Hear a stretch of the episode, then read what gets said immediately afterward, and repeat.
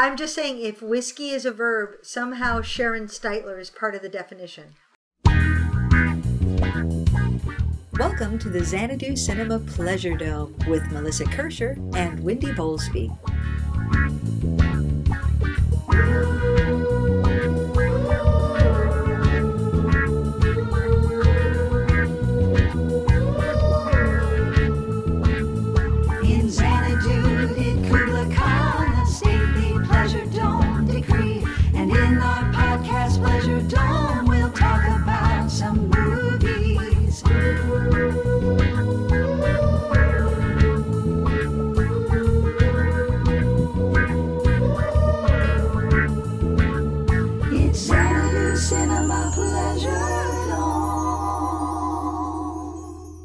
To Xanadu Cinema Pleasure Dome. I am Melissa, one of your co-hosts, and this is my other co-host, Wendy, jazz hands. Jazz Hands. Drink already because we have jazz hands. We are back with our special guest star, Sharon Steitler. Yay! What were you I'm going to drinking say? more. My niece, when she was a kid, used to make this weird noise, and we thought it was some kind of like nasal problem she had. She used to go around and go like, hmm, all the time. and then we realized she was saying my name. Oh, That's how she could say Sharon. Whoa! it took us months to figure this all out. I don't It even would. understand how Sharon becomes. Hmm. hmm. That was just the way she did it. But it was like, and then like one day she was like pointing to my picture and going, and hmm. And my sister was like, oh my god, that's Sharon. Ah! We should Welcome to introduce what we're drinking because we're pretty sauced by this point. Because we've been drinking whiskey all I evening. don't know what you're talking about. Woo. So, well, because Sharon insisted on a whiskey episode, so this is off the chain, motherfuckers. this is this is the second whiskey. You guys are episode so we've done. drunk, and I'm just like mildly tipsy. Well, yeah, because you're I you drink- are a master. I drink a lot of whiskey. You do. Yeah, You do. see, you've got some sort of whiskey foo. I you know I I I drank some of your whiskey too. That so. was that was that was a generous pour. That Yeah, was, I'm this sorry. isn't just whiskey. This is a really nice 16 year old Scotch. Let's yeah, be it's clear. it's beautiful. I'm, it's beautiful. I, I cougar poured whiskey. What the fuck? Yeah, yeah, and so I've been helping with that. But right now, we are since we're already sauced and we don't care as much. Um, you know, we are drinking Jameson now. I love We we have moved on from the sixteen-year-old Scotch, and we're just drinking some fucking Jameson. Jameson, Jameson is is- like which is It's wonderful. solid. It's your it's, It's your like- buddy who shows up and gives you a ride home. Oh yeah, no, I I am not dissing Jameson. I'm just saying we we have moved off the erudite thing and gone with the fucking reliable. so. and and it's it's trusty, wonderful Jameson. can I tell you what Jameson did for me this week? what did Jameson do for you? this Okay, so we're moving soon, but we've had like this construction going on with the house next door, and college guys have moved in. oh fuck that. The first night they moved in at 2.30 in the morning, we hear three, two, one, unks, unks, unks, unks, unks, unks. So I go out there, conveniently with one of my ranger jackets on that has a badge on it. How convenient. And I'm like, what the fuck are you guys doing? Do you even live here? This house has been under construction. We just moved in. And I was like, no, you didn't. There's I I, I work from home and there no one has been moving it. No, we just moved in. We're not dicks. We're not those kind of guys. I'm like, you just woke me up at 2:30 in the morning with your music. You are those kind of guys. They promised me they were gonna be quiet. Mm. So I figured I, I put the fear of the old lady in them. Next night, Yeah, 2:30 the old in the lady morning. with the rack. Nah. Not not when you see me in my Batman PJs and my Ranger jacket at two in the morning. I bet you were still hot. Uh, no. So the next night, two thirty in the morning, there's a party, and this time, like, I'm skipping the middleman. I'm calling the police. I have a good relationship with the police. I've given them some felony arrest warrants with my tips. Oh, lovely. So they went over, and I was like, I don't even. I'm not even sure they live there. So sure enough, the police go over there. The party stops, but. But you know the police didn't give them the reprimand I was hoping for. So the next day I had a couple of drinks and I was like, "Fuck it, I'm going over there." So I go over to the guys and they see me at the door and you can tell they're all just like, "Oh shit, it's the lady next door." And I was like, "You guys gonna wake me up at two thirty in the morning tonight?" And they was like, "We're we're trying really hard not to." And I said, "Here's the thing, I'm moving on the fifteenth. I'm the one in the neighborhood who calls the police on everybody. I have the pizza place's regional manager's cell phone on speed dial because he got tired of me tweeting about how noisy they are and told me to just call him at home when they're noisy. So if you guys can just like be quiet until the 15th, no one else in this neighborhood's gonna call the, the police on you. And I said, I tell you what, as an act of good faith, if I can sleep through tonight, I'll buy you something. Do you guys like whiskey? Do you like Jameson? We can't afford Jameson. And I said, I'll tell you what. I know. I was like, they're so young. I know. And I said, if, if if I can sleep through tonight and not be woken up by you at two in the morning, I'll bring a bottle of Jameson by here tomorrow morning or tomorrow at some point. And they're like, okay, okay. So I slept through the night. I get up the next day. I see a note next to the bed that says "Buy Jameson." And I was like, "You have to buy Jameson for the guys next door." so I go to the liquor store and I go over that night, and I'm like, "Here you are." And the, they looked at me and they they gave me this gigantic bear hug, and they're just mm-hmm. like, oh, "You came through! Thank you!" Adults can be cool. And I was like, "Okay, just keep this in mind. There's more where this comes from on the 15th when I move." All right, so but we still Okay, haven't talked we- about. we have been recording for 45 minutes, oh and we really? have an introduction. we have an introduction, but we haven't introduced the topic. Nope. All right, so we decided we wanted to talk about Mel Brooks. Mel Mel Brooks. Brooks, not Mel Gibson, which my tongue keeps wanting to Not say. Mel Gibson. Not Mel A completely different oeuvre. Mel Gibson hates Jews. yeah. Mel Brooks is Jews. Mel Brooks is like as tall as I am. is he now? So and like by as tall as we mean as short as. as short as. So like when we first moved to Minnesota, um, Mel Brooks and Carl Reiner did a book signing, and I think it was at that old Amazon bookstore. Like, and they would have it like crazy. Like Sam Shepard was there. Our first year in Minnesota was nuts with like all the people that we met, and we couldn't go to like the full book signing because we had some audition to go to. So we like powered through the audition. And then, like afterwards, we raced to the bookstore, and like the signing was just wrapping up, and Carl Reiner walks right past us, and Mel Brooks is still talking to him, and, to people, and so we like rush up to him, and we're like, "We're super sorry. We'll totally buy a book. We, we we wanted to come, but we had an audition, and we just really wanted to meet you." And I just remember more than anything that it's like. I'm fucking eye level with Mel Brooks right now. I'm not looking up. I am looking him in the eye. And when you're short, you really do notice. That's when you notice is when you are you're looking, looking eye to eye. You never notice how often you just look up. It's when you're looking eye to eye or down that you're like, this doesn't happen. What the hell? People ask me how tall someone is, and I was like, you're either eye level or above to me. Yeah, you're either wow, you're short, or you're normal. Yeah, Yeah. yeah. But and he wrote like this really because it was their ten thousand year old man book that got Oh published. yeah. And so Mel Brooks signed it, and he was like, "To Bill and Sharon, who were late, thank you." And I was just, like, Aw. but we like totally gushed. It was like, "I love your movies. I even like Men in Tights." I didn't bring up Life Stinks, but I was just. Uh, Hmm. or History of the World. have I some- love History I- of the World. a History of the world is fun. I have a fondness for it. I have to admit, I was always frustrated because I kind of wanted part two. I did. Uh, who didn't want Jews in space? Which happened to have the same music as Men in Tights. We're Jews, we're Jews in space. Yeah. Whereas we're men, We're men in tights. Tight, tights. Yeah. For me, Jews in space always comes out as pigs in space, and that's Ah. no good. Pigs in space. You know what? History of the World Part One. I didn't even see it as a movie. My parents had the audio album. Whoa. Oh wow! Yeah, so I heard that, and so the I how can I not love a movie that taught me what the Inquisition was in song? The Inquisition. Here we go, the Inquisition. What a show! We know you're wishing that we'd go away But the Inquisition's here, and it's here to to stay. Hey, Torquemada, what do you say? I just got back from the Auto de fe. Auto de fe? Auto de fe? What's an Auto de fe? It's what you oughtn't do, but you do anyway. Auto de fe. Ding! I feel like we passed some sort of erudite test there. Okay, so where do we want to start with Mel Brooks? Do we want to do it chronologically? Do we just want to do it stream of consciousness? What? What can we handle at our level of inebriation? I think we're gonna right have now? to go with stream of consciousness. Yeah. I think if we try to go chronologically, because what's gonna happen is we're gonna talk about, you know, Madeline Kahn, and then we're gonna start doing all the Madeline Kahn! I love her so much. Do you know what I remember about Madeline Kahn before she died? She did a commercial for milk in the Oh my 80s, God. in the 80s or early 90s. And it was her like lounging on a chaise. Oh. And she's like, Is it possible to be ridiculously gorgeous, fabulously talented, not to mention witty and clever and brilliantly smart? Yes! Yes.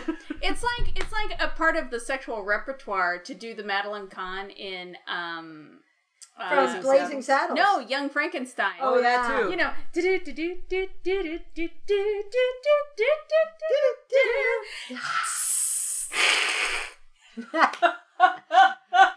Call me. when I think of my mom, I think Oh, of God. Young Frankenstein so much because I first saw that movie in a drive-in with my mom. And she would watch it a lot. And like her favorite part was the spinning bookcase. Oh, that's a good. Yeah. Put the candle back. Put the candle back. And then like every time Gene Wilder gets stuck in the bookcase and it's just like, Okay, now I want you to listen to me very carefully. Don't put the candle back. That would send my mom into hysterics. Like she would be paralyzed on the floor. And like all you had to do, like if you were in any kind of trouble with mom, you would just be like, put the candle back. And mom would be gone. Yay! I would. I would love that sort of off switch. That's like the Konami code for your mother. It really is. It works to this day. You know, if I'm on the phone with her and she's just like going off on a tangent, hey mom, put the candle back. Oh, and then we can go on to a more pleasant topic. Okay, but I don't want to talk about Young Frankenstein Yeah. and Blazing Saddles because I feel like that's the pinnacle of the oeuvre. I mean, he he did a lot for race relations Uh huh. with Blazing Saddles. yes. Yeah, but again, so let's talk about other things. Producers. Producers was groundbreaking. Oh my God! Yeah. Springtime for Hitler. Springtime for Hitler. No, no, my And Germany. the audience, the pan back to the audience. With their faces. I I mean I'm almost peeing myself right now just remembering that because I mean it's just so hilarious that there's Their faces. They're Oh they're just like But what's funny is, as a creator who often dabbles with creating comedy, oddly, that has become a touchstone for when you go too far. yeah oh Yeah. yeah yeah Like your intent becomes muddied. They were on the right track until God, they cast somebody so ridiculously wrong. If they had cast somebody who believed in it 100%, like a good actor trying to do their best, it, they would have succeeded in their plot. So you always have to remember, like, wait, wait, wait, wait, wait. How far am I going? And is it as far? Is this farther than I meant to go? Yeah, because if you go far enough, you come back around because Yeah. it's circular. yeah Yeah, That's like, a circular track, baby. oh, I want you to be offended, but I want you to be offended, but now I've turned it into a comedy, Yeah. and now you're not offended because it's hilarious. I guess it's our, our, our mutual friend Rob Callahan just Uh-huh. wrote a very long and very serious ar- article about uh, ironic racism. Yeah, and- oh yeah And ironic racism is just racism when you get to the failure point of they didn't go far enough into the comedy zone. yeah yeah. Yeah. it's like the uncanny valley Yeah. Very much so. And it and it's a delicate line to walk. it really yeah that And I mean, I almost feel like then cross over into comedy. Mhm.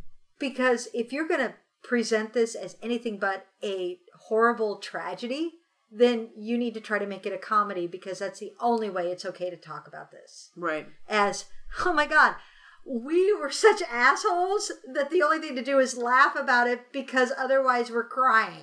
Well, yeah, the, it, it- comedy is one of the sharpest sharpest swords you can wield. Jesus, I'm drunk, but it it takes a lot of skill to wield it, which and is it why takes it's timing too yeah, It's Yeah. so much easier. That's why it's easier to be ironic than funny. But I mean, think about like when Chaplin did The Great Dictator, and everybody was just like, "What the fuck are you doing right now, crazy old man tramp?" And Yeah. I mean, I- I think a lot of that had to do with timing because when you look back and look at The Great Dictator now, yeah, it's a very beautiful film, and you see what Chaplin was trying to do. It's just maybe the timing wasn't the best. right. There wasn't enough space for him to create that yet. No, there Mm-hmm. wasn't. But Blazing Saddles, on the other hand, Blazing Saddles. landed like a motherfucker. Okay, And- but we're not. But seriously, but now, we're, now we're moving right Yeah. to his very absolute. Like I'm serious. Well, true. Young Frankenstein and Blazing Saddles for me are the one-two punch of awesome. Yeah. Wasn't Blazing Saddles before Young Frankenstein? Yes, I believe it was. Yeah. Okay. I don't know. I'm gonna check that. Mm-hmm. Okay. I don't know why I ever doubt Melissa, because whenever I doubt Melissa, I am proven wrong. Blazing Saddles. I have a, a, w- weird memory. I believe- I dates. almost, I feel, I almost feel like Blazing Saddles should be required viewing for students in high They school. They were the same year. Were they? Get Are the you fuck shitting out. me? 1974. The year I was born. Young Frankenstein and Blazing Saddles. Wow. Okay, to backtrack. Um, Mel Brooks's directorial lineup. I'm gonna look at my Expect back. the- His his very oh, first film was The Producers. Okay, yeah. Then was Twelve Chairs in 1970. With and then hot, hot, hot Frank Langella hot flank frank flank. I will and Ron up. Moody. Mid '70s Frank Langella was something to be licked. Yeah, 1970. And then 1974, you have the one-two punch of Blazing Saddles and Young Frankenstein. Oh my god. Those both those movies in a year. And and Yeah. I remember at some point in the 70s they showed cuz it had to be after 1974 cuz that was the year I was born. But I distinctly remember watching Young Frankenstein in a drive-in as Yeah. being like 4 or 5 years old. Are you kidding me? I'm looking at this.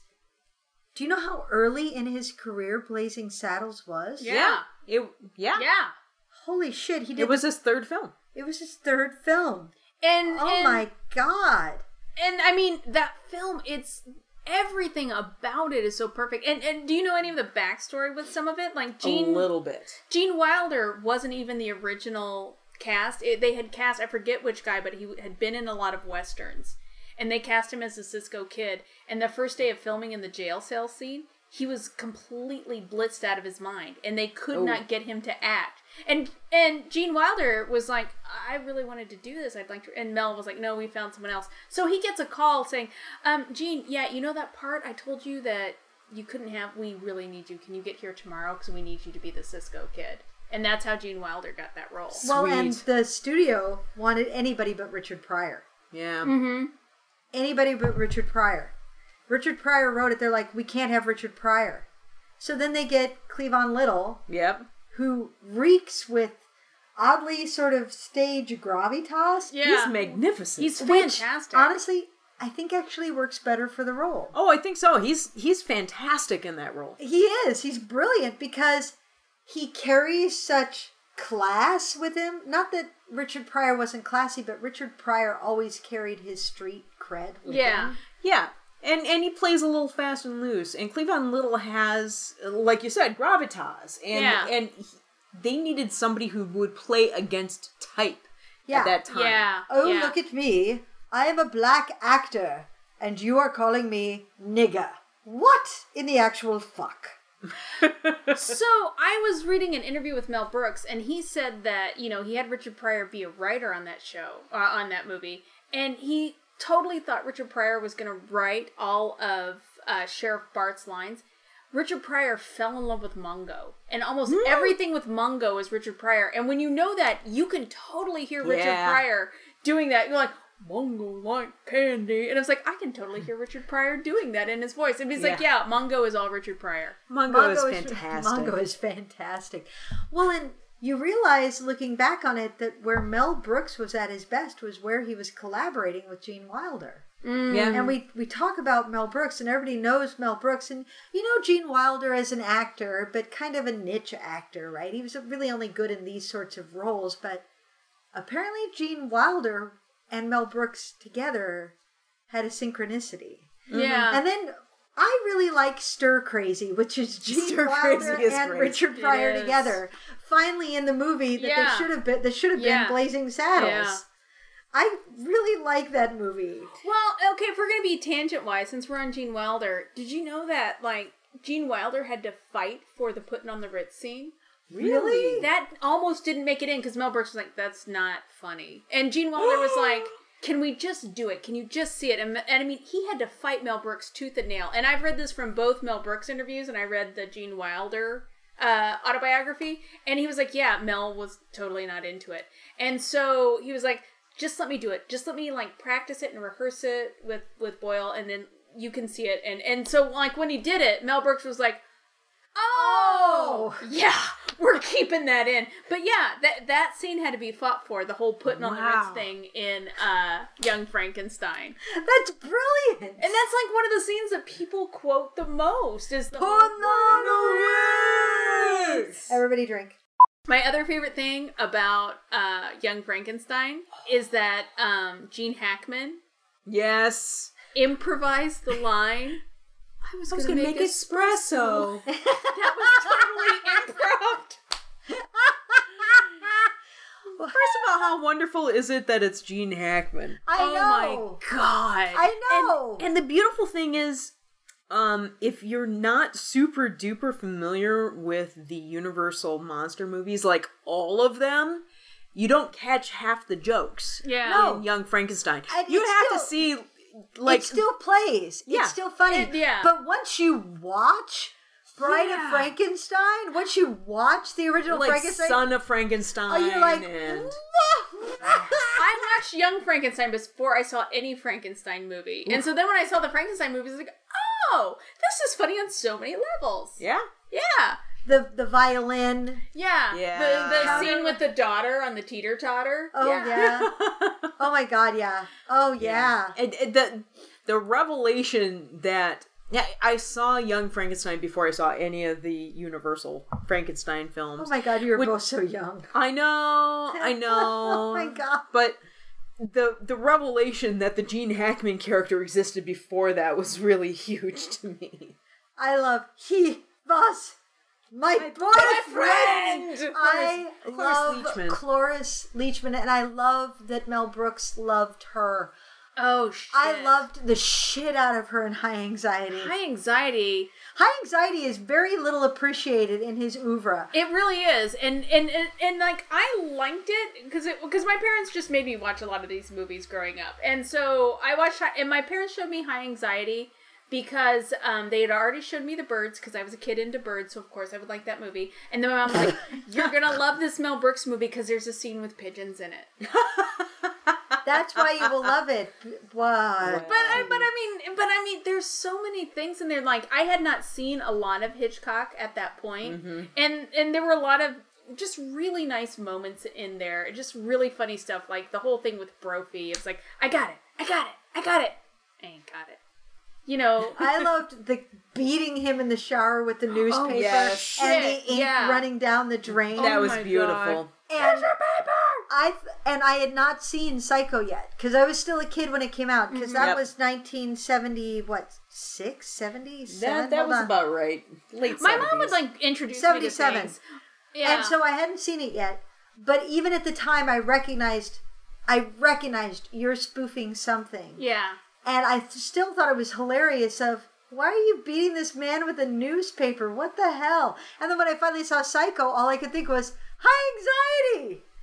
Yeah, I got I got introduced to a lot of Mel Brooks well before the source material. I know. Yeah. Yeah. Yeah. Child of the seventies. Same here, yeah. But see, here's the difference. Like, my mom would be like, I'm going to show you this Mel Brooks funny movie, and we're going to watch it. It's making fun of other movies, but I think you're going to like it. Whereas my dad would be like, we're going to watch three different Psycho movies today. And so I got, like, all the Psycho movies all in one day as a kid. Psycho three is pretty brilliant, actually. Yeah, but In a I, weird way. I remember Psycho 2 more because my dad would, like, hit that scene when the knife is, like, going through her mouth and into her neck. He was like, let's watch that in slow mo. Ah, So, yeah, you can see the difference in parenting strategies. that's pretty different. Yeah, but but no, but after like seeing things like I eventually got to see um, Vertigo, which I think is a movie. If you've seen it only once, please watch it again. If you've never seen it, plan on watching it twice because the first time you see it, you're probably not going to like it. But when you see mm-hmm. it the second time, you see you see Hitchcock's brilliance in that movie. Yeah. And after I saw Vertigo, a lot more of high anxiety. Well, they're clearly at vertigo, high anxiety. They're clearly Yeah. There's that, but I mean, it's the little things like Madeline Kahn is wearing the same pattern all over the place. Like her outfit, her her bed set, her car is all the same pattern. okay. So history of the world was eighty one. Oh my god. there was God. silent movie in there. Silent movie. I had a huge crush on Marty Feldman, so I love. Oh my god, really? Sweet. As That's a amazing. tween, he was on my list of five. Wow. Yeah, I thought Marty Fel- Feldman was really hot. Well, he's hilarious Whoa. in Young Frankenstein. He is, but I mean, in Silent Movie, he's also wearing like that super skinny pilot outfit. Anyway, that's probably more information than you need to know about me. But yeah, I would have. Well, totally we already banged. talked. We had one episode where we talked about Dan Aykroyd and Howard Keel. Yeah, And that, nothing that was all about our terms. our sexual Marty. Feldman. If Marty Feldman were alive today, if Marty Feldman were alive at any point when I was sexually active, I would have totally banged. So that. again, we're back to the time machine. Time Machine, Time Machine, uh, one of the top on my list. Harry Houdini and Marty Feldman. I bet Harry Harry Houdini. Houdini would know what to do, right? Have you seen pictures of Harry Houdini like chained with only his underwear? Hot damn. Holy crap! Okay, I'm looking that up on my Harry phone. Hold on. Houdini was ripped. but no, Marty Feldman was just he was interesting. And he would he'd want to do interesting st- I'm I'm willing to bet lots of money that Marty Feldman was into some kinky shit. and I want to know what that kinky shit is. All right. So anyway, the history Oh. of the world, part one. I love History of the World Part 1. I don't think it's the best Mel Brooks movie ever, but my god, it has some of his strongest work in it. it I feel like it's Oh, a bunch yeah. of vignettes smooshed together. Oh, it's totally, it's Yeah. totally nothing but vignettes. Oh my god, Madeline Kahn going through the guard line for her Virgin Parade. Yes, no, no, no, no, no, no, no. Yes, no, no, no. Oh, Madeline Kahn, period. Madeline Kahn. Yeah. oh my God, when you when you watch the Blazing Saddles extras where Mel Brooks talks about Yes. auditioning her, Yes. and he didn't know what he had yet. He had mm-hmm. no idea the brilliance that is Madeline Kahn. Oh my god. And all it can make me think of is the SNL sketch where you had Gilda Radner and Madeline Kahn Oh, being shit. Barbara Walters Oh shit. and Marlene Dietrich. And Barbara Walters is interviewing Marlene Dietrich and it's like, I'm here with Marlene Dietrich. Hello, Barbara. Yeah. I got to see her live on stage. I'm really jealous. I got to see her in Hello Dolly. Oh. She was touring. Yeah. We're talking Madeline Kahn, right? Madeline Kahn Oh. live on stage playing Dolly Levi Wow. in a touring company. She was, needless to say, the best thing in the show. Uh, I hate Hello Dolly, so too bad. Anyway. it's fascinating to me that Mel Brooks happened upon so many really incredibly funny female comedians. Teri And guys- Garr. Teri Garr Yeah. and Madeline Kahn and Cloris Leachman. Yeah. Cloris he, Leachman. He was he was really good at finding funny women. And really, like, letting them carry the funny. I mean, when you think of some of the lines that even Teri Garr had, like, he must have an enormous Schwanzstücke. Mm-hmm. Yeah. Roll, roll, roll, Well, the whole put the candle back Put the on candle her. back. Yeah. And Madeline, or um, not Madeline, um, Cloris Leachman, he was my boyfriend. And, oh. And and actually And for me it's it's the look of infinite sadness whenever the horse whinnies after hearing Yeah. Blucher. Shit. And and her carrying around that cigar. But I mean, and when you think of Brandy, cigarettes.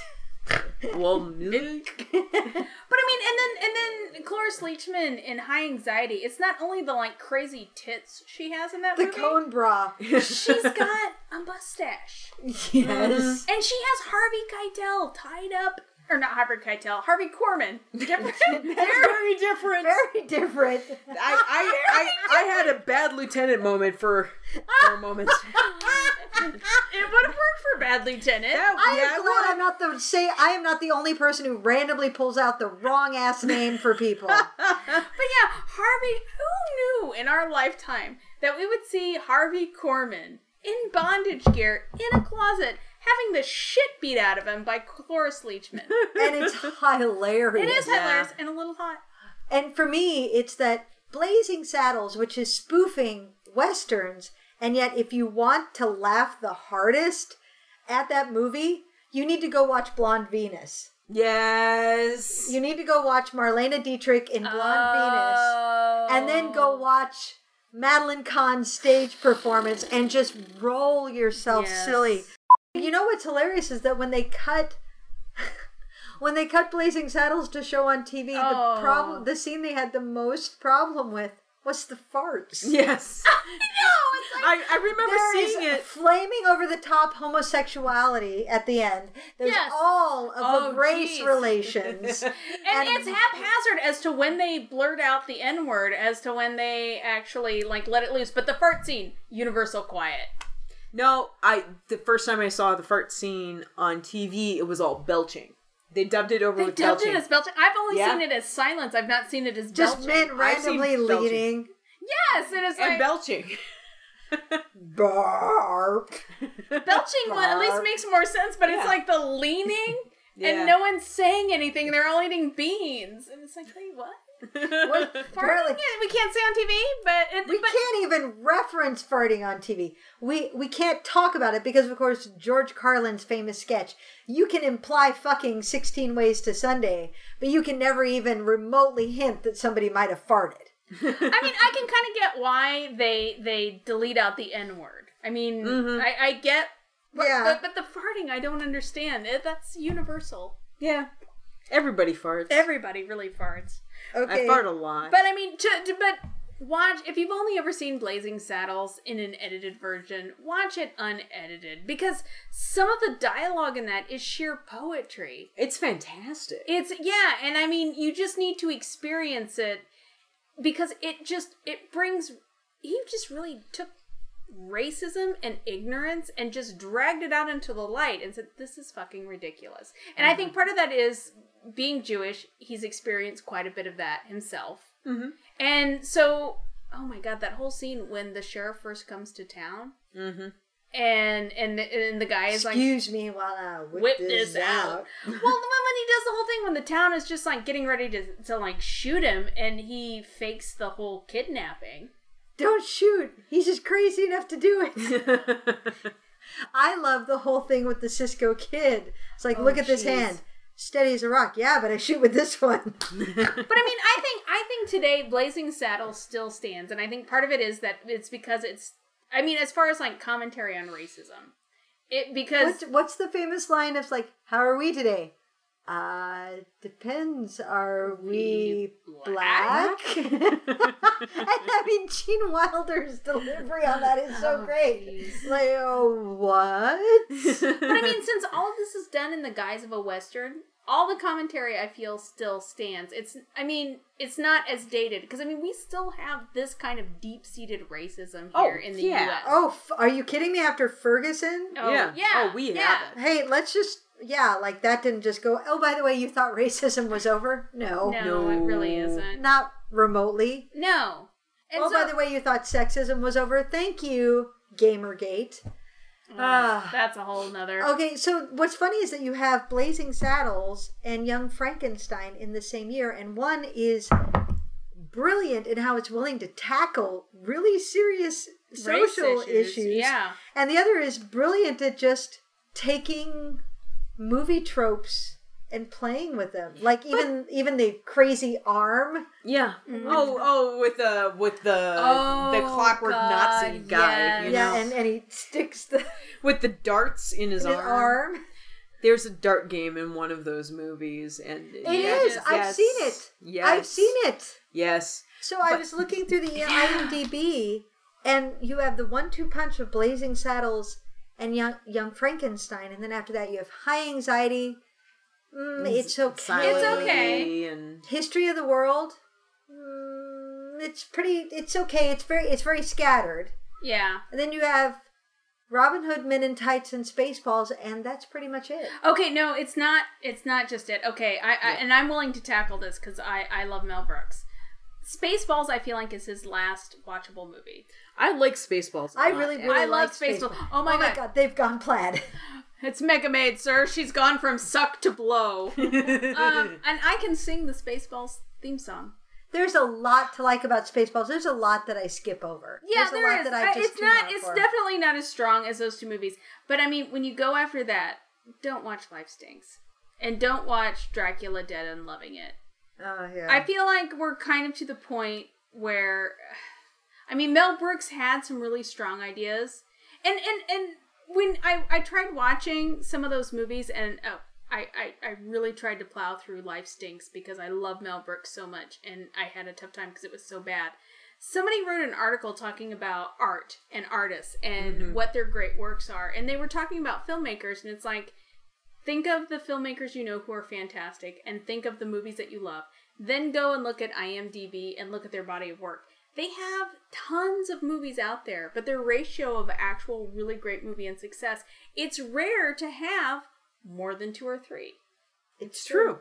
And it's true. It's, it's true. true. It's true. And so, I mean, Mel Brooks had this incredible success in 1974 with Blazing Saddles and Young Frankenstein. And he has some really good bits in some of his other movies. And then the movies pretty much after Spaceballs, just don't watch. Mel, I love you so much. Well, I But- kind of feel like his comedy is based on understanding what is offensive and what is Mm-hmm. uncomfortable. And I kind of feel like once you've gotten rich and old, you lose touch with what's offensive and well, I, th- I think that's true, but I, I think he became successful again when he brought the producers to Broadway, mm. which is a brilliant and funny show, and It it's is. quite different from the movie that he made. But the comedy of the producers isn't that that biting societal commentary that he was doing in the seventies. It's it's a very different type of comedy. it's comedy. very broad. It's very broad. It's a lot of fun, and it's a great musical. Well, let's look at it this way. Okay, as any kind of artist or as any kind of person in this day, let's just look at social media platforms. Yeah, social media platforms change quickly and you have to kind of adapt and figure out where you're going to go and how that's going to work. And some social media platforms are going to be great for certain people and you're going to do well on that and some are not going to be okay and you're not going to do it well on that. So it has to be the same for an artist especially the caliber of someone like mel brooks. He had a very he he knew exactly what he wanted to say with with certain issues and that kind of i don't want to say it petered out but I mean, he said it really well with that. And then, so then he had to kind of morph. And at, the only thing at the time was doing movies. And then you had this opportunity of like, hey, let's take this thing, that producers, and let's make it Broadway. And he did that, and that was successful for- for him. And so that's where you kind of focus your energy. And now he's to the age where it's like, do I need to do any more? I don't mm-hmm. need to necessarily make another movie. Yeah, it's true. What do I need to do? Nothing really. And and that's the thing is When do you stop? When does art cease to become necessary for you? Because artists make art because they have to. I yeah, I think I think a lot of artists start to falter when they become super successful because they're no longer hungry. I need you to validate me. I need to prove what I'm talking about, and I Or- need my vision to be clear so you can see it. And Oh, good. You've now all agreed that I'm an amazing artist. Now what? but but even Yeah, that's a good beyond point. that, the I need to figure out how to tailor my vision in a specific way to make this work so I can get a paycheck to feed myself. That Ah. inspires a lot of outside the box thinking just out of sheer desperation. So and it and it takes a lot of talent to be able to survive beyond success. It I've does. seen it a lot. Well, I'm reading that huge biography of Fosse over there, and Yeah. you know I love my Fosse, but boy, Fosse once he hit big, he had some bloat going on with some of his projects. Oh, but here- here's the thing: is it okay as an artist that you had one specific idea or or one message that you really wanted to get out, and then at some point, all the factors that you needed to come into play happened? The the money you needed to create that piece, the production team that you needed to help produce it, and the audience. All those came into play. You got your ultimate message out there. Is it okay? I, I, I wonder. It's like there are just some artists i got the message out that i needed to get out i don't know mm-hmm. what to do now but the audience is now expecting me to do more and money makers are now saying here's more money make this other thing and you're just like i don't know what to do next but i have all this money so i guess i have to do something i think i think history of the world part one Yeah. really sums up Mel Brooks in a lot of ways. I mean, Mel Brooks had two really successful movies, and I'm like, okay, let's keep doing more. He's like, I kind of have these other ideas out there. And he like, I'm I'm working on these sketches. They're probably Saturday Night Live sketches. I can't really put them anywhere else. And I say that because he used to work on your show of shows. He used to be Yeah. a writer on that. And so they're like, this is great. We can just make it history of the world.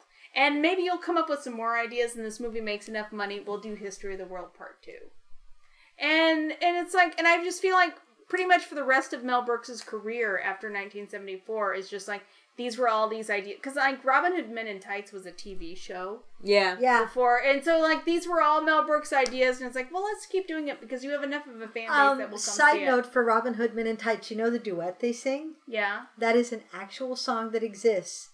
And it is written in the key that they specify in the movie because I went and I found it. Wow. Yeah, and so when I found that out, I bust a gut. And I love Cary Elwes. But mm-hmm. what's Yeah. funny is watching that movie, you're like, oh, you're the Marty Feldman character. Yeah. You're the Madeline Kahn character. You're the Mel Brooks character. Why can't I just have them back? Because Yeah. you're a poor second. Yeah. You wanted to talk about 12 chairs. 12 Chairs is an underrated Mel Brooks movie. Mel, it, it- it's an early movie, and it, it, it's a wacky comedy caper with Ron Moody and Frank Langella when he was super fucking hot. Frank Langella, mm-hmm. if you've only known Frank Langella in the late 80s, early 90s through now, you just know good, solid actor. Frank Langella was like porn star material in the 1970s. And he's Oh, a good yeah. actor and has good comedic timing. He mm-hmm. really he really does have a lot to offer, but seriously, go watch Frank Langella's Dracula. And mm. That was my mom's porn. It's seriously, it's softcore porn. There It is really is. That was the Dracula that redefined Dracula as oh, maybe Dracula is about sex. I'm pretty sure that then- yeah, that really is the first movie that made Dracula about sex. because well, be- prior to that, mm. now I, no, no, no. who, who made Dracula yes. about sex I, before I- then? while the Bela Lugosi Dracula was about sex, it I was didn't wanna bang very, Bela ve- Lugosi. well, but it was well, it, it back was then more, it was all about that that exotic. It was more about accent. mesmerism and Yeah. exoticness. But when Frank Langella appeared on the scene, it was much more overt. Oh, I'm going to nibble your neck, What about and you that- are going to like what it. What about that montage that she has with the bats? I mean, it's very clearly a montage about sex. I mean, Oh, she yeah. is having like a total sex dream, probably Well, having she's actual sex. I mean, her her her O face yeah. in so many moments of that Frank Frank Langella Dracula are just and isn't it um who's the famous actor that Oh. was married to Vivien Leigh? That was um Laurence Olivier. Yeah, he's Yeah. in that. Yeah. yeah, Yeah, yeah. okay, but we were talking but about twelve chairs. 12 reel chairs. it in, reel 12 it in. chairs is a whole thing about there's 12 chairs out there. One of the chairs has a bunch of jewels sold into it. And so Frank Langella and Ron Moody from Oliver fame like go out to try and find, find the 12 chairs. There's a lot of great comedic moments in it. There's a lot of really hot Frank Langella in it. And if you are a fan of Mel Brooks, so if you're someone who's like, yeah, I dig Spaceballs, I totally got Men in Tights, and it, History of the World Part One. Yeah, I can watch that. Look, look for Twelve Chairs. Yeah, I would equate it with Silent Movie. Yeah. I love Silent Movie, and I would equate Twelve Chairs with Silent Movie. I, I think it's a little bit better than Silent Movie. I think it's a little bit more even. It's been a I long time since I've seen it, but more it's. Silent Movie. Silent Movie relies a lot on the cameos. I agree. Yes. That that is where it's hilarious, like the James Caan cameo and the Anne ba- oh the Anne Bancroft cameo. In the Marcel Marceau cameo. Oh Yes. shit!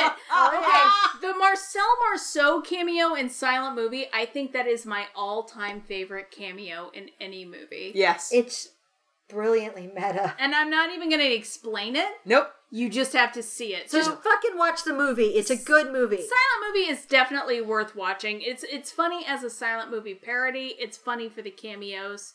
It's just, but still, if you like, if you watch silent movie, you're like, oh yeah, it's not the best Mel Brooks movie, but I like it. Watch Twelve Chairs. Yeah, I really do. I think that is what's going on with Mel Brooks. When his earlier stuff was all about movie genres that he knew mm-hmm. Yeah. backwards and forwards. Well, yeah. Well, and, And right then after his Sid later Caesar stuff was more. His later stuff was more like, I guess I could make fun of it. Yeah, they, but they weren't. You They can weren't you can tell that down. that with Spaceballs, you can tell even though it was a fun movie, you can tell he didn't live and die by watching sci-fi Okay. movies. No. he didn't have that passion for sci-fi movies that he had for Universal horror movies when he was making Young Frankenstein. But there's still some brilliance in it. The very oh no, I'm, I'm not dissing it. the Planet of the Apes thing. I Oh, think is God, my yes. favorite. I, I get off on the ridiculous jokes when they're when they're combing the desert for the droids and they have a giant comb. That just makes me We giggle. ain't bound Bound shit. oh my god, that's hilarious. Oh, oh okay. Uh, and I feel like I need to do a side note. So in all of this, we've been talking about Mel Brooks movies. On the off chance anyone listening to this hasn't seen my favorite year, Oh, we have talked about my favorite Yeah. year before. because the the main character in that, um, what's his name? Peter O'Toole. Peter O'Toole. Not Peter O'Toole. Oh, you're talking about Mark Linn-Baker. Yes, He's supposed to be based on Mel Brooks. He is. He's based on Mel Brooks writing for your show of shows. Oh. So if you enjoy Mel Brooks movies, please make sure to see My Favorite Year. And if you have any sense of the history of television and you watch that and understand that the context is the old Sid Caesar Yes. variety shows yes, that used to be put on, and that's what they're trying to put on with this Peter O'Toole character, it makes it even better. I saw that before I realized the Mel Brooks connection, and I love that movie. But now that I know the Mel Brooks conne- connection, I love the movie even more. I actually just watched that, God, less than a year ago with a friend who was having a tough time. It was just like the best night. I feel like Spaceballs is a stronger movie than Men in Tights. oh, Yeah. much, much. Oh Even, God! even though because you Dark Helmet holds that movie together. yeah, Yeah. Rick Moranis, and I'm sorry, I have a, a soft spot for George Wyner because okay, so one Christmas I really wanted an exercycle, and my dad was like, "I got you a TV instead," and I was really angry. And like the first TV show I watched on it was this new show called She's the Sheriff with um Oh wow. oh my God. With Suzanne Summer? and Yes. George Wyner.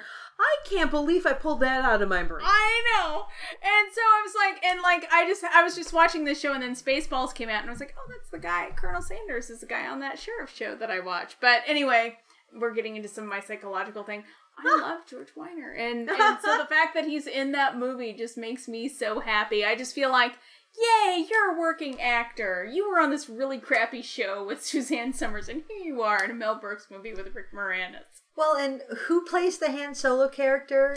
Bill Pullman, not Bill Yeah. Paxton, who it's easy to confuse, but it's Bill. no, Bill it is no, Pullman's no. They very are two very different people because I love Bill Paxton and I enjoy Bill Pullman. They kept trying to make Bill Pullman a leading actor, and they needed to just let him be a comedic sidekick. Yeah. Because you know what I loved him in?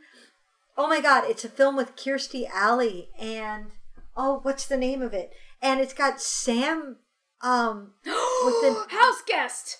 no, no, it's not It's got Jan- John Larroquette and Sam Elliott. Sam Elliott. It's not House Guest. Is House, it? And it's it's it, it has And a- it's got it's got um Quantum Leap in it. Sam. Sam Beckett?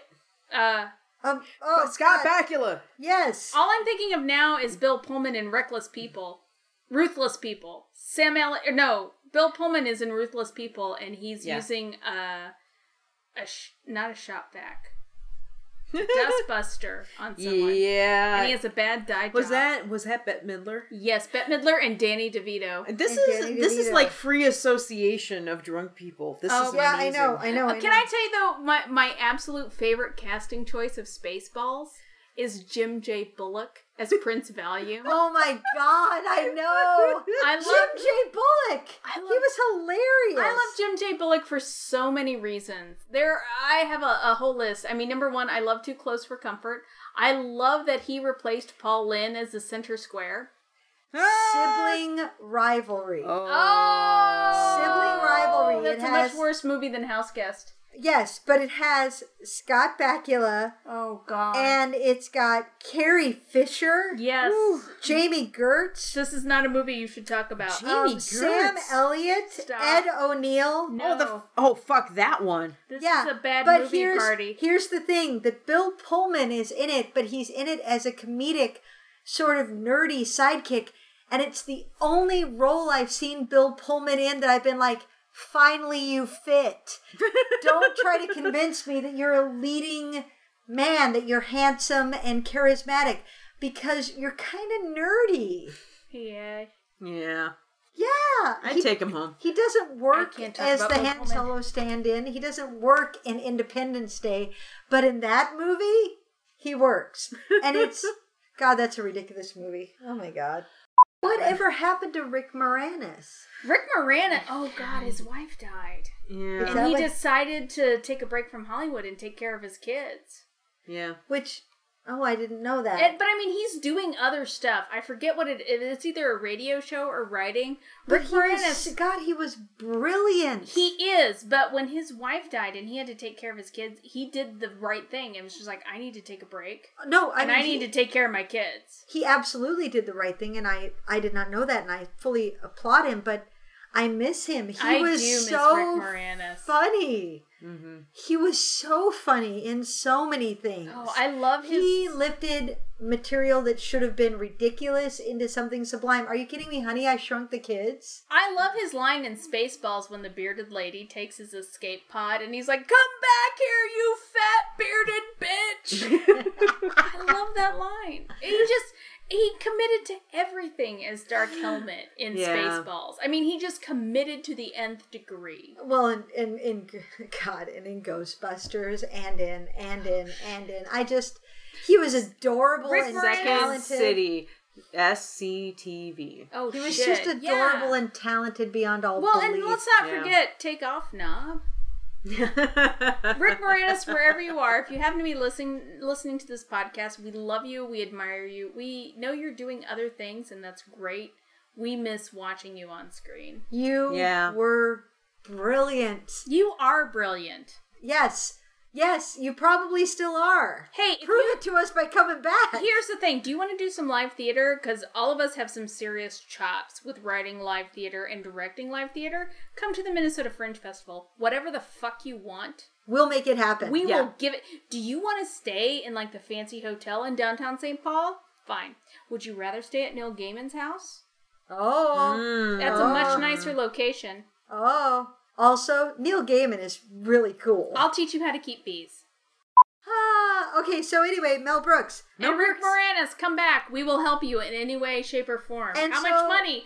I have some money. I actually just found out that from a government website that I have unclaimed money. I have money. and I'm willing to use this unclaimed money that I have with a government organization that I didn't know I had, thanks to a relative I no longer talk to. Um, I am willing to use that to bring you back into performance. You don't have to be in the public eye. That's not important to me. And the Fringe Festival, we're totally chill. All we We're- do, it's very insular, and all we do is like give each other strokes and drink alcohol. We're more about producing a good show. You can work under a pseudonym. Yes, we will. Like Sarah Jane Olsen works in the Fringe Festival all the time. What? Yeah, you do not. She's not like had shows in the Fringe Festival in like two years. Our Fringe Festival? Yes. Yep. Yep. Nobody tells me anything. You just have to like Google a name. It comes up. Anyway, so Rick Moranis, if you want to be under an assumed name and you just want to do art because you're really good at it, You are. that we are the connection. We know good writers. We're actually really quite good writers ourselves. It's pretty, yeah. If you feel more comfortable with a male writer, we'll find you that. Or you could write it yourself because I know you got the chops. And we have really great directors here. But here's the thing, Rick Moranis, you have a lot to give. Artistically. I'm being serious. I know you are. I I'm being know, dead it's- I know. I know. It makes me happy, so it makes me giggle. I am willing to put some of my own money, and I don't have a lot of money, but I'm willing to put some money out there because I live in an apartment. I don't have a house, so I don't have that much to lose. But really, Rick Moranis, you need to perform more because you're really good at it. It's And if you want to good. write and you want to do it under a different name and you want to call yourself Alan Smithee, if you want to call yourself Harry Reems, that's really okay. We will make this happen because we want to see your work some more. Also, if you want to put on those silver go-go boots you had in SCTV, that's oh, cool too. Oh, If you want to be Dark okay, Helmet, now now you're just objective. objective I don't want to objectify Rick Moranis. I will if that's what it takes. What I like about Rick, Rick I like Moranis- a, a funny guy, but I just want Rick Moranis in my life artistically some more. Well, I Well, agree. we all want that. I also Yeah. would not mind meeting somebody that's short. He can't be shorter than Mel Brooks. Is- Rick Moranis, if you're short, there are a lot of people here I guarantee are shorter than you are. I just realized I'm like eight inches taller than both of y'all. You're like a penis taller than we are. Okay, so what is, let's wrap this up about Mel Brooks. What is it we love about Mel Brooks? Penises. What? Mel Brooks, awesome social commentary that stands the test of time. Blazing Saddles. Okay, maybe not so much social commentary with Young Frankenstein, but Blazing Saddles. If you haven't seen it, watch it. For me, Oh, it- it's when he's at his best, his deconstruction of movie tropes is spot on and sharp. So sharp. And that's in Young Frankenstein and High Anxiety mm. and even in Blazing Saddles. Yes. And for me, I think it was the team of people he built during Yes. his Oh, yeah. heyday. Yeah. The the talent that he was able to collaborate with that was better than the sum of its parts. And Dom honestly, that's what made him bring his best work because Yeah. we know it was collaborative. Harvey Korman and Madeline Kahn and Dom Gene DeLuise. Wilder and Yeah. Dom DeLuise and Marty Feldman Hot, hot, hot Marty Feldman. and Cloris Leachman and I'm trying to move on from that. I'm, I'm, I'm, I'm over here with Marty Feldman in my pleasure dome. All right, do we have? I feel like we have wrapped up this episode about five different so. times. I think. s- I Mel think so. is It's- great, and it- if you haven't seen Blazing Saddles and Young Frankenstein, you have to see it. Well, yeah. okay, do we have a enough. listener? Do we have some listener questions? I, I do. I do. Give me All a right. second. All right, hey Melissa, Yeah. Who are you tonight? I am Dave Graham once again. Oh, Yeah, we we have a seconder. oh my goodness! This is the second time that we have read your answers. I feel like you should get a prize, which would be more drunk podcasts. Yes. I guess. Well, it doesn't matter. We've read your answers before. You've come back again. We love you so much. Yes. Tell me, what is it that you do do blog about stuff, mainly films at the moment. at the moment? At the moment, well, he he has a lovely little blog. We'll we'll link it again in the show notes. excellent. Yes. So, what would be in your personal pleasure dome? Right now, a large ice cream. Yeah, Yeah. yeah. It's There's very. for that. Sharon's, There really is. Sharon's a helper. Rule 34. It's it's very very warm here in Yorkshire. Technically, two girls, one cup, I think, is ice cream porn. Um, That is a terrible thing to say, Sharon. I'm sorry. Sharon! God damn it! Oh God, you ruined my ice cream fantasies. Oh, I'm no. sorry. No I'm soft serve for you. Chocolate soft serve? Oh, God damn it! Oh, Oh, Rocky Road? oh no! No, stop! We we like our listeners. oh my God, Sharon! I'm barfing in my mouth. Chocolate oh. chip cookie dough? Now that's okay. That's okay. That's okay. That's okay. That doesn't gross me out. That means they're they're getting enough fiber. All right. All right. All right. All right. All right. All right. Mm. Hey. Hey. Hey. Hey. Yeah, hey, hey, hey, hey, hey, ah, Hey. Hey, Hey. Hey, listener. Dave. Hey, Dave. Dave. Hey, Dave. Hey, Dave. I'm sorry, Dave. I'm not. So, Dave, what's your recommendation this time for our communal pleasure dome? Pondering my movie A to Z blogging, I was stuck on V, and then I remembered that about Valhalla Rising, Ooh. starring Mads Mikkelsen. Oh. Oh, yes, yes, yes, yes. You should totally watch it. It's batshit insane. I like batshit And insane. it has Mads Mikkelsen. Uh, Mads is silent throughout, but is utterly mesmerizing. The whole thing is like a really bad trip involving Vikings. Vikings also begin with V. Yes. What other movies begin with V? V for Vendetta, Yeah. Valkyrie. Yeah. Uh, what else? Oh, Vantage Point with Dennis Quaid, but that's not very good. Vertigo. Oh, vanishing Vertigo. point. Vanishing point. Vanishing Point. vanishing yeah. point. Um, Virgin Suicides. Oh. Oh yeah. Okay, so there's some more V movies for you, Dave. So But, but Valhalla Rising, I think that is. Mads a- Mikkel, Mads Mikkelsen Yes. would almost kind of in the Venn diagram of Mads Mikkelsen and batshit insane. We're approaching a perfect circle. Oh yes. We are. I- With Rocky Road ice cream. Damn. Melissa, wrap it up. Wrap it up. Wrap it up. You got to close oh, this one out. God. damn. Yeah, we're way too drunk to continue. Thank you for joining us in the Xanadu Cinema Pleasure Dome. Thank you 39 for suffering us in ah. Xanadu Cinema Pleasure Dome. I am Melissa. I'm Wendy. wait, wait, wait. I am Melissa apologizing to future Melissa who is sober editing this episode. Oh God! I'm damn so it. sorry, and to all of you. I'm so sorry. I am joined by my co-host Wendy. and our wonderful guest star. Sharon. Yay! Two girls, one cup. Steitler. Thank you for joining us in the Xanadu Cinema Pleasure Dome. Our theme song was written by Tim Wick and Jeffrey Brown and recorded and mastered by Chad Dutton. New episodes arrive every Thursday. You can find us on iTunes and on Stitcher. You can also visit us at xanaducinema.com, follow us on Twitter at xanaducinema, and like us on Facebook at Xanadu Cinema Pleasure Dome.